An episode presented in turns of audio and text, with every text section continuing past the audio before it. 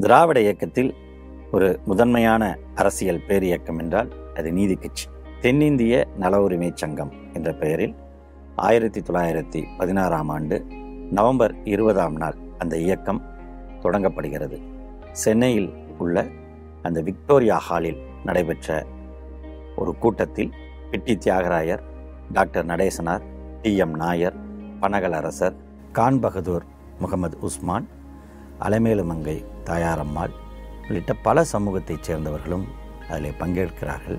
அந்த கூட்டத்தினுடைய நோக்கம் என்னவென்றால் அன்றைய சென்னை மாகாணத்தில் அரசு பணிகளாக இருக்கட்டும் பொதுத்துறை பணிகளாக இருக்கட்டும் அல்லது கல்வி வேலைவாய்ப்பு எதுவாக இருந்தாலும் அதில் பார்ப்பனர்களே அதிக அளவில் இருக்கிறார்கள். சமுதாயத்தில் மக்கள் தொகையில் மூன்று விழுக்காடு அளவுக்கு உள்ள பார்ப்பனர்கள் கல்வியிலும் வேலைவாய்ப்பிலும் தொண்ணூறு விழுக்காடுக்கு மேலாக சில இட சில துறைகளில் நூறு விழுக்காடு முழுமையாகவும் அவர்கள் இருக்கிறார்கள். இப்படிப்பட்ட ஒரு நிலையை மாற்றி அனைவருக்கும் அந்த கல்வி வேலைவாய்ப்பு கிடைக்க வேண்டும். ஒரு சமூகம் மட்டுமே படித்து முன்னேறி வருவதும் அதற்கான வாய்ப்புகள் அளிக்கப்படுவதும் மற்ற சமூகங்கள் என்னதான் முயற்சித்தாலும் முழுமையான கல்வியை பெற முடியாமல் அரசு பணிகளில் ஒரு முக்கியமான இடங்களுக்கு வர முடியாமல் இருக்கக்கூடிய சூழலை மாற்றுவதற்கு ஒரு இயக்கம் தேவை அப்படிங்கிறது தான் அந்த கூட்டத்தில் எடுக்கப்பட்ட முடிவு. தென்னிந்திய நல உரிமை சங்கம் அப்படிங்கிற ஒரு இயக்கம் தோற்றுவிக்கப்படுகிறது. அதுதான் பின்னர் அது நடத்திய ஜஸ்டிஸ் பத்திரிகை என்ற பெயரில் ஜஸ்டிஸ் பார்ட்டி அப்படின்னு அதை சொல்கிறாங்க அது ஜஸ்டிஸுங்கிற பத்திரிகையை நடத்துது. அதனால் ஜஸ்டிஸ் பார்ட்டின்னு சொல்கிறாங்க அந்த ஜஸ்டிஸ் பார்ட்டியை அப்படியே தமிழில் மொழிபெயர்க்கும் பொழுது நீதி கட்சி என்று ஆகிவிடுகிறது. அந்த நீதி கட்சி தொடங்கப்பட்ட ஒரு மாதம் கழித்து டிசம்பர் இருபது ஆயிரத்தி தொள்ளாயிரத்தி பதினாறாம் நாள். இந்த கட்சியினுடைய இந்த இயக்கத்தினுடைய நோக்கம் என்ன? அதை எப்படி செயல்படுத்துவது என்பதற்கான ஒரு திட்ட அறிக்கை வெளியிடப்படுகிறது. அதுக்கு பேர் தான் நான் பிராமின் மேனிஃபெஸ்டோ. பிராமணர் அல்லாதார் அறிக்கை பார்ப்பனர் அல்லாதார் அறிக்கை என்று தமிழில் அதை சொல்லக்கூடும். அப்படிப்பட்ட ஒரு அறிக்கையை அவர்கள் வெளியிடுகிறார்கள். அது எங்கே வெளியிடப்படுகிறது என்றால் ராஜு கிராமணி தோட்டம் என்கின்ற இடத்தில் வெளியிடப்பட்டதாக அதாவது மயிலாப்பூரில் இருக்கின்ற ராஜு கிராமணி தோட்டத்தில் வெளியிடப்பட்டது என்று திராவிட இயக்க ஆய்வாளர் எழுத்தாளர் கா. திருநாவுக்கரசு அவர்கள் தன்னுடைய நீதி கட்சி வரலாறு புத்தகத்தில் அதை குறிப்பிடுகிறார். அந்த ராஜு கிராமணி தோட்டம் என்பதுதான் இன்றைக்கு சிட்டி சென்டர் என்கின்ற வணிக வளாகமாக இருக்கிறது. எனவே அந்த இடத்தில் இந்த நான் பிராமின் மேனிஃபெஸ்டோ என்பதை வெளியிடுகிறார்கள். அன்றைக்கு தமிழ்நாட்டை பொறுத்த வரைக்கும் ஹிந்து சுதேசமித்திரன் மெயில் போன்ற பத்திரிகைகள் வெளியாகி கொண்டிருக்கின்றன. நாளேடுனா அவை அவைதான் அன்றைக்கு முக்கியமான நாளேடுகள். அதை நடத்தி கொண்டிருந்தவர்கள் அதனுடைய ஆசிரியர்கள் எல்லாருமே வந்து பார்ப்பன சமுதாயத்தை சார்ந்தவர்கள். அப்போ நான் பிராமின் மேனிஃபெஸ்டோ என்று ஒன்று வெளியானதும் அது என்ன விதமான உணர்வை அந்த பத்திரிகைகளில் ஏற்படுத்தியது என்ன விதமாக அவர்கள் செய்திகளை வெளியிட்டார்கள் என்று கவனிக்க வேண்டியது ரொம்ப முக்கியம். அதனுடைய அந்த தாக்கம் என்ன அவங்க எப்படி வார்த்தைகளை பயன்படுத்தினாங்கங்கிறத தெரிஞ்சுக்கிட்டால் அந்த பிராமணர் அல்லாதார் அறிக்கை அல்லது அந்த பார்ப்பனர் அல்லாதார் அறிக்கை என்பது என்னென்ன சொல்லியிருக்கு அப்படிங்கிறத நம்ம புரிஞ்சு கொள்ள முடியும். அன்றைக்கு ஹிந்து பத்திரிகை ஆங்கில ஹிந்து பத்திரிகை அது குறித்து இந்த அறிக்கை குறித்து அது என்ன வெளியிடுகிறது என்பதை இப்போது பார்க்கலாம். It is with much pain and surprise that we peruse the document என்று இந்து குறிப்பிடுகிறது. அதாவது மனபாரத்துடனும் ஆச்சரியத்துடனும் அந்த ஆவணத்தை ஆய்வு செய்தோம் என்று ஹிந்து எழுதுகிறது. அதாவது தொடங்கும் பொழுதே அந்த ஒரு மனபாரத்துடன் ஒரு அறிக்கையை அவர்கள் ஆய்வு செய்து அது பற்றிய விமர்சன கட்டுரைகளை எழுதுகிறார்கள். தேச முன்னேற்றத்தின் எதிரிகளுக்கு துணை போகக்கூடியது. Perilous to the national cause என்கின்ற அளவிற்கு இந்து அதை குறிப்பிடுகிறது. நீங்கள் நல்லா பாருங்கள் இன்றைக்கு வரைக்கும் திராவிட இயக்கம் மக்களுக்கான ஒரு முன்னெடுப்பை மேற்கொண்டால் உடனே அதை வந்து தேசத்திற்கு எதிரானது பிரிவினைவாதம் என்று ஒரு கூக்குரல் கேட்கும். மாநில சுயாட்சி என்று சொன்னாலும் சரி ஒன்றியம் என்ற வார்த்தையை பயன்படுத்தினாலும் சரி உடனே அந்த கூக்குரலை நாம் கேட்க முடியும். இது புதிதல்ல. நூறாண்டு காலமாக ஒழிக்கின்ற குரல்தான். என்பதற்கு அடையாளம் அன்றைக்கு இந்து பத்திரிகையிலே வந்திருக்கக்கூடிய இந்த வார்த்தைகள். அன்றைக்கு நியூ இந்தியா என்கின்ற ஒரு பத்திரிகையை டாக்டர் அன்னிபெசன்ட் அம்மையார் நடத்தி வருகிறார்கள். அந்த பத்திரிகையும் இந்த நான் பிராமின் மேனிஃபெஸ்டோ பற்றி என்ன சொல்கிறது என்றால் தென்னிந்திய நல உரிமைச் சங்கம் ஒரு விஷமத்தனமான இயக்கம். அந்த சங்கத்தின் நிறுவனர்களை இந்த தேசத்தின் நண்பர்களாக கருத முடியாது என்று நியூ இந்தியா பத்திரிகை குறிப்பிடுகிறது. ஆக ஒரு விஷமத்தனமான இயக்கம் தேச நலனுக்கு எதிரான இயக்கம் தேசத்தின் நண்பர்களாக கருத முடியாது. அவர்கள் பிரிவினைவாதிகள் என்கின்ற அளவிற்கு அவர்கள் உடனடியாக அந்த கூக்குரலை எழுப்புகிறார்கள். அப்படி எழுப்பக்கூடிய அளவிற்கு என்ன அந்த அறிக்கையிலே இருந்தது என்பதை இப்போ நாம் பார்க்கலாம். அந்த அறிக்கையில் என்ன சொல்கிறாங்கன்னா வேலை வாய்ப்புகள் என்ன நிலைமையில் இருக்குது அல்லது படித்தவர்கள் எந்த அளவில் இருக்காங்கன்னு அன்றைக்கு இருந்த பிரிட்டிஷ் அரசு கொடுத்த ஒரு ஆய்வறிக்கையின் அடிப்படையில் தங்களுடைய கோரிக்கைகளை அவர்கள் முன்வைக்கிறார்கள். அன்றைக்கு சென்னை எக்ஸிக்யூட்டிவ் கவுன்சிலின் உறுப்பினராக இருந்தவர் சர் அலெக்சாண்டர் கார்டியூ. அவர் ஆயிரத்தி தொள்ளாயிரத்தி பதிமூன்றில் பொதுப்பணிக்குழுவின் முன் ஒரு சில சான்றுகளை வழங்குகிறார். அதன் அடிப்படையில் பார்த்தால் ஆயிரத்தி எண்ணூற்றி தொண்ணூற்றி ரெண்டு முதல் ஆயிரத்தி தொள்ளாயிரத்தி நான்கு வரை நடைபெற்ற போட்டித் தேர்வுகளில் வெற்றி பெற்ற பதினாறு பேர்களில் பதினைந்து பேர் பார்ப்பனர்கள். அது நூறுக்கு தொண்ணூத்தஞ்சு பர்சன்ட் அவங்க தான் வந்திருக்காங்க. ஆயிரத்தி தொள்ளாயிரத்தி பதிமூணில் மாவட்ட நடுவர்களுக்குரிய நூற்றி இருபத்தெட்டு நிலையான இடங்களுக்கு பார்ப்பனர்கள் தொண்ணூற்றி மூணு இடங்களுக்கும் பார்ப்பனல்லாதார் இருபத்தஞ்சு இடங்களுக்கும் இந்திய கிறிஸ்துவர் ஐரோப்பியர் ஆங்கிலோ இந்தியர் எஞ்சிய இடங்களுக்கும் நியமிக்கப்பட்டனர் அப்படின்னு அதில் இருக்குது இப்படியே நீங்கள் பார்த்தீங்கன்னா ஒவ்வொரு துறையிலும் அது இப்படி பார்த்தோம்னா ஒவ்வொரு துறையிலும். அது அரசு பணியாக இருக்கலாம் இது மாதிரி நீதிமன்றமாக இருக்கும் கல்வித்துறை சார்ந்த பணிகளாக இருக்கும் சென்னை பல்கலைக்கழகத்தில் இருக்கக்கூடிய நியமனங்களாக இருக்கட்டும் எல்லாத்துலேயும் பார்த்தா ஏறத்தாழ தொண்ணூறு தொண்ணூத்தைந்து விழுக்காடுக்கு பார்ப்பனர்கள் இருக்கிறார்கள். அந்த அளவுக்கு மக்கள் தொகையில் இருக்கக்கூடிய மற்றவர்களுக்கு அந்த வாய்ப்பு இல்லை. அதைத்தான் இந்த நான் பிராமின் மேனிஃபெஸ்டோங்கிறது சுட்டி காட்டி கேள்வி எழுப்புகிறது. என்ன கேள்வி அவங்க எழுப்புறாங்கன்னா ஏன் குறிப்பிட்ட ஒரு வகுப்பாருக்கு மட்டுமே இந்த வாய்ப்பை நீங்கள் வழங்குகிறீர்கள்? அப்படி வாய்ப்பை வழங்குகிற அந்த சூழலில் மற்றவர்களுடைய நிலை என்ன? அவர்கள் எல்லாம் படிக்காமல் இருந்து விட்டார்களா? படிக்கின்ற வாய்ப்பு கிடைக்காமல் தான் இருக்கிறார்கள் என்று சொல்லிவிட்டு அண்மை காலமாக மற்ற சமூகத்தினர் பார்ப்பனர் அல்லாத மற்ற எல்லா சமூகத்தினர்களும் முயற்சி செய்து படிக்கக்கூடியவர்களின் எண்ணிக்கை கூடிக்கொண்டே வருகிறது. ஆனால் அவர்களுக்கான அந்த அளவுக்கு வாய்ப்பு தான் வழங்கப்படவில்லை என்பதையும் இந்த அறிக்கையில் சுட்டி காட்டுறாங்க எனவே அந்த வாய்ப்புகளை வழங்கணும். அதுக்காகத்தான் நாங்கள் வந்து இந்த பிரிட்டிஷ் அரசு இதை முன்னெடுத்து செய்யணுங்கிறதா நம்ம கோரிக்கை. நாங்கள் விரும்புவது இந்த மாதிரியான ஒரு சமூக நீதி அந்த வார்த்தையை அவர்கள் சொல்வது நாங்கள் விரும்புவது அனைத்து சமூகங்களுக்கும் ஒரு நீதி கிடைக்கக்கூடிய வகையிலான வாய்ப்புகள் வழங்க வேண்டுங்கிறதான் இந்த அறிக்கையோட ஒரு நோக்கமாக இருக்கிறது. அப்படி அந்த நோக்கத்தை முன்மொழிவதை தான் இவங்க என்ன சொல்கிறாங்க தேச விரோதமானது. தேசத்திற்கு நண்பர்களாக இவர்கள் இல்லை.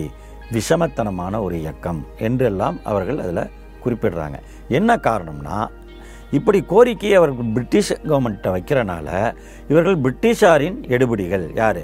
நீதி கட்சி தலைவர்கள் பிரிட்டிஷாரின் எடுபிடிகள் அப்படிங்கிற மாதிரி அவங்க அந்த ஒரு பரப்புரையை தொடங்கிடுறாங்க. எப்படி இன்றைக்கி வந்து ஆன்டி இண்டியன் அப்படின்னு சொல்கிறது அர்பன் நக்சல் அப்படின்னு சொல்கிறாங்கல்ல இதுக்கெல்லாம் அந்த மூலச்சொற்கள் எங்கே இருக்குன்னா அங்கே இருக்குது அப்போவே வந்து ஹிந்து பத்திரிகையிலேருந்தும் அன்னி பெசன்ட்லேருந்தும் மற்றவங்கள்ட்டேருந்தும் அப்போலேருந்தே எடுத்துகிட்டு தான் இப்போ நம்மளை இந்த வார்த்தைகளை பயன்படுத்துகிறாங்க ஆனால் இவர்கள் தெளிவாக சொல்கிறார்கள் நாங்கள் ஏன் அந்த பிரிட்டிஷ் ஆட்சியிடம் இந்த கோரிக்கையை வைக்கிறோம்? என்பதற்கும் தெளிவாக சொல்கிறார்கள். இந்தியாவின் உண்மையான நன்மையை கருதி ஆங்கில ஆட்சி முறையைப் போன்று நீதியும் சம உரிமையும் விளங்கும் ஆட்சியே வேண்டுமென்று நாங்கள் விரும்புகிறோம். அவ்வாட்சியில் பல குறைபாடுகளும் குற்றங்களும் காணப்படினும். இந்த ஆட்சியில் பிரிட்டிஷ் ஆட்சியில். பிரிட்டிஷ் ஆட்சியில் பல குறைபாடுகளும் குற்றங்களும் காணப்படினும். அது நேர்மையாகவும் அனுதாபத்தினுடனும் நடைபெறுகின்றன. சமுதாயத்தில் உயர்ந்த ஜாதி தாழ்ந்த ஜாதி என்ற வேற்றுமைகள் மறையத் தொடங்கினால் மட்டுமே சுயாட்சி பெறுவதற்கான தகுதியை நாம் பெற்று வருகிறோம் என்று கூறலாம். இதுதான் நீதி கட்சி முன்வைக்கக்கூடிய அந்த நான் பிராம் மேனிஃபெஸ்டோவில் சொல்லக்கூடிய கருத்துக்கள் என்னன்னா ஜாதி ரீதியாக மக்களை பிளவுபடுத்தி வைத்துவிட்டு நீ வெள்ளைக்காரன் ஆட்சி செய்கிறான் அவனுக்கு நீங்கள் வந்து அடிமையாக இருக்கீங்க அவங்களுக்கு நீங்கள் வந்து வாழ் பிடிக்கிறீங்க அவங்களுக்கு கூஜா தூக்குறீங்க அப்படின்னு சொல்கிறது எப்படி சரியாக இருக்கும்? ஜாதி ஏற்றத்தாழ்வற்ற ஒரு சமுதாயத்தை உருவாக்கினா தானே அது ஒரு சுயாட்சியாக அமைய முடியும்.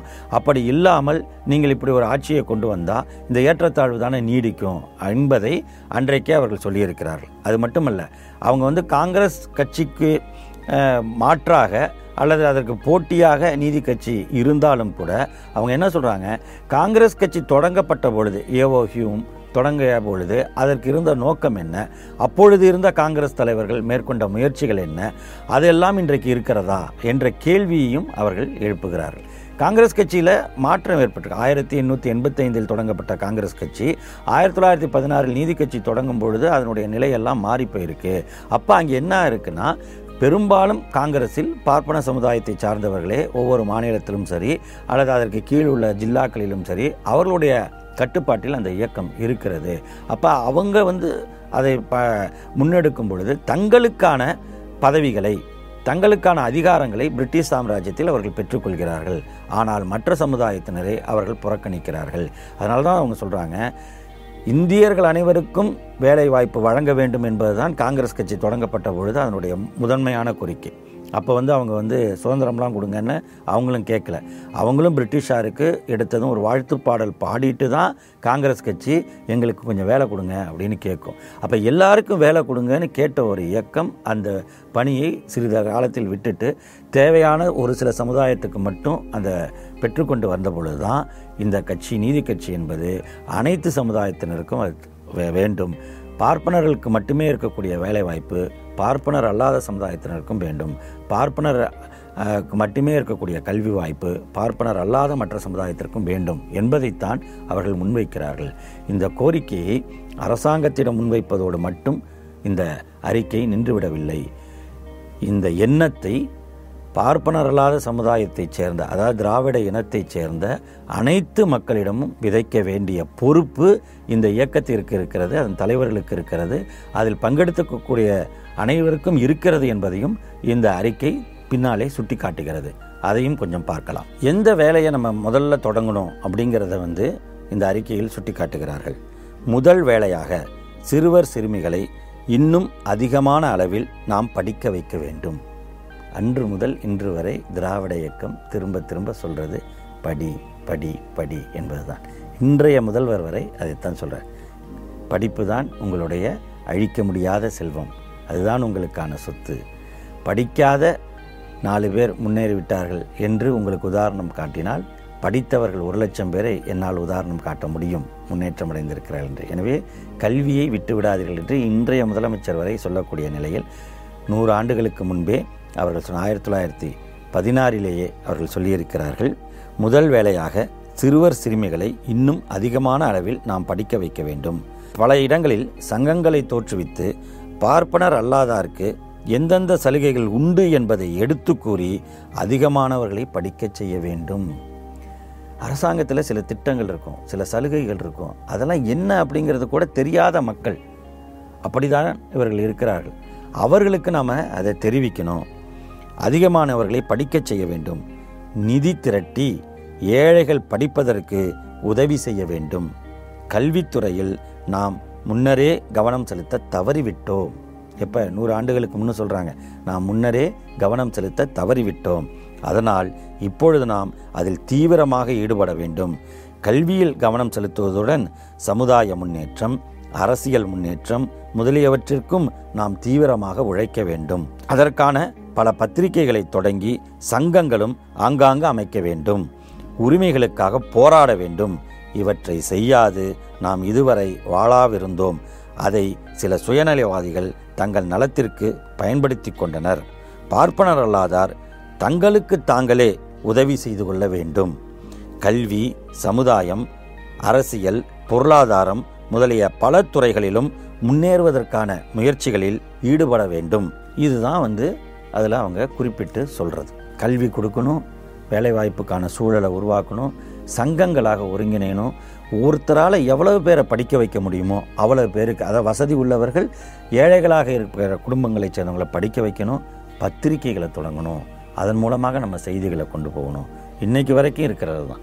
ஊடகங்கள் எல்லாமே பெரிய ஊடகங்கள் எப்பொழுதுமே திராவிட இயக்கங்களுக்கு எதிராக நிற்கும். அப்போ நாம் எப்படி அதை எதிர்கொள்கிறதுனா நாமே ஊடகங்களை தொடங்கணும் பத்திரிகையை தொடங்கணும்னு அன்னைக்கு சொல்கிறாங்க இன்றைக்கி என்ன? சோஷியல் மீடியா வரைக்கும் இருக்குது அந்த இடத்துல நாம் நின்று செயல்பட வேண்டிய கட்டாயம் இருக்குது இந்த யுத்தம் தொடர்ந்து கொண்டே இருக்கிறது. நூறு ஆண்டுகளுக்கு முன்பு இருந்த நிலைமை வேறு இப்போ இருக்கிற நிலைமை வேறு என்றாலும் அடிப்படையில் அந்த போர் என்பது நீடித்து கொண்டே இருக்கிறது. அதுதான் இந்த நீதி கட்சி ஆயிரத்தி தொள்ளாயிரத்தி பதினாறு டிசம்பர் இருபதில் வெளியிட்ட அந்த பார்ப்பனர் அல்லாதார் அறிக்கை என்கின்ற நான் பிராமின் மேனிஃபெஸ்டோவில் தெரிவிக்கப்பட்டிருந்தது. இதன் பிறகு ஆயிரத்தி தொள்ளாயிரத்தி இருபதாம் ஆண்டு நடைபெற்ற தேர்தலிலே வெற்றி பெற்று அதாவது பிரிட்டிஷ் ஆட்சியின் கீழ் நடைபெற்ற ஒரு தேர்தல் மிக குறைந்த அதிகாரத்தை கொண்ட ஒரு தேர்தல். ஒரு கார்ப்பரேஷன் அல்லது ஒரு முனிசிபாலிட்டிக்கு இருக்கக்கூடிய அதிகாரத்துடன் கூடிய தேர்தலில் அன்றைக்கு நீதி கட்சி வெற்றி பெற்று ஆட்சி அமைத்து அதன் பிறகு எத்தனையோ திட்டங்கள். குறிப்பாக இதில் சொல்லப்பட்டிருக்கிற மாதிரி கல்விக்கான வாய்ப்புகள் வேலை வாய்ப்புக்கான அந்த கம்யூனல் ஜிஓ பெண்களுக்கான அந்த வாக்குரிமை அதுபோல் தேவதாசி முறை ஒழிப்பு பஞ்சமர்கள் என்று சொல்லப்பட்ட மக்களை ஆதி திராவிடர்கள் அவர்களுக்கு வந்து எல்லாவற்றிலும் உரிமை அவர்கள் பொது சாலையில் நடப்பதற்கு பொது குளத்தில் குளிப்பதற்கு பொது கிணற்றில் தண்ணீர் எடுப்பதற்கெல்லாம் அன்றைக்கு தடை இருந்ததையெல்லாம் மாற்றி அதற்கான உரிமைகள் அவர்களுக்கான அந்த மனித உரிமைகள் அவற்றை வழங்கி கோவில் சொத்துக்கள் எல்லாம் யார் யாரோ அனுபவித்துக் கொண்டிருந்த நிலையில் அதை அறநிலைய சட்டத்தின் கீழ் கொண்டு வந்து பல வகையிலும் ஒரு முன்னேற்றத்தை ஒரு மிக குறைந்த அதிகாரத்தை வைத்துக்கொண்டு சாதித்து காட்டிய இயக்கம்தான் நீதி கட்சி என்கின்ற திராவிட இயக்கத்தின் முதல் அரசியல் பேரியக்கம். எப்படி இன்றைக்கு ஒரு தேர்தல் அறிக்கையை கொடுத்து அதன் பிறகு அதனை ஆட்சிக்கு வந்த பிறகு நிறைவேற்றுகிறார்களோ அதுபோல் இந்த நான் பிராமின் மேனிஃபெஸ்டோ என்பது நீதி கட்சியினுடைய கொள்கை பிரகடனமாகவும் பின்ன ஆட்சிக்கு வந்த பிறகு அதை செயல்படுத்தக்கூடியதாகவும் இருக்கிறது. அது நீதி கட்சிக்கு மட்டுமான கொள்கை பிரகடனம் அல்ல. இன்றைக்கு இருக்கக்கூடிய திராவிட இயக்க அரசியல் கட்சிகள் திராவிட முன்னேற்ற கழகம் வரை பின்பற்றி வரக்கூடிய ஒரு முக்கியமான ஒரு கொள்கை ஆவணமாக இருக்கிறது. அந்த கொள்கை ஆவணம் நூலாக வெளியிடப்பட்டிருக்கிறது. மிகச்சிறிய நூல்தான். ஒரு அரை மணி நேரத்துக்குள்ளாக படித்து முடித்து விட முடியும். அப்படிப்பட்ட அந்த நான் பிராமின் மேனிஃபெஸ்டோ நூலை அனைவரும் படிக்க வேண்டும். திராவிட இயக்கம் எதற்காக தொடங்கியது அதன் பயணம் எப்படி நீடிக்கிறது என்பதை நாம் புரிந்து கொள்ள முடியும்.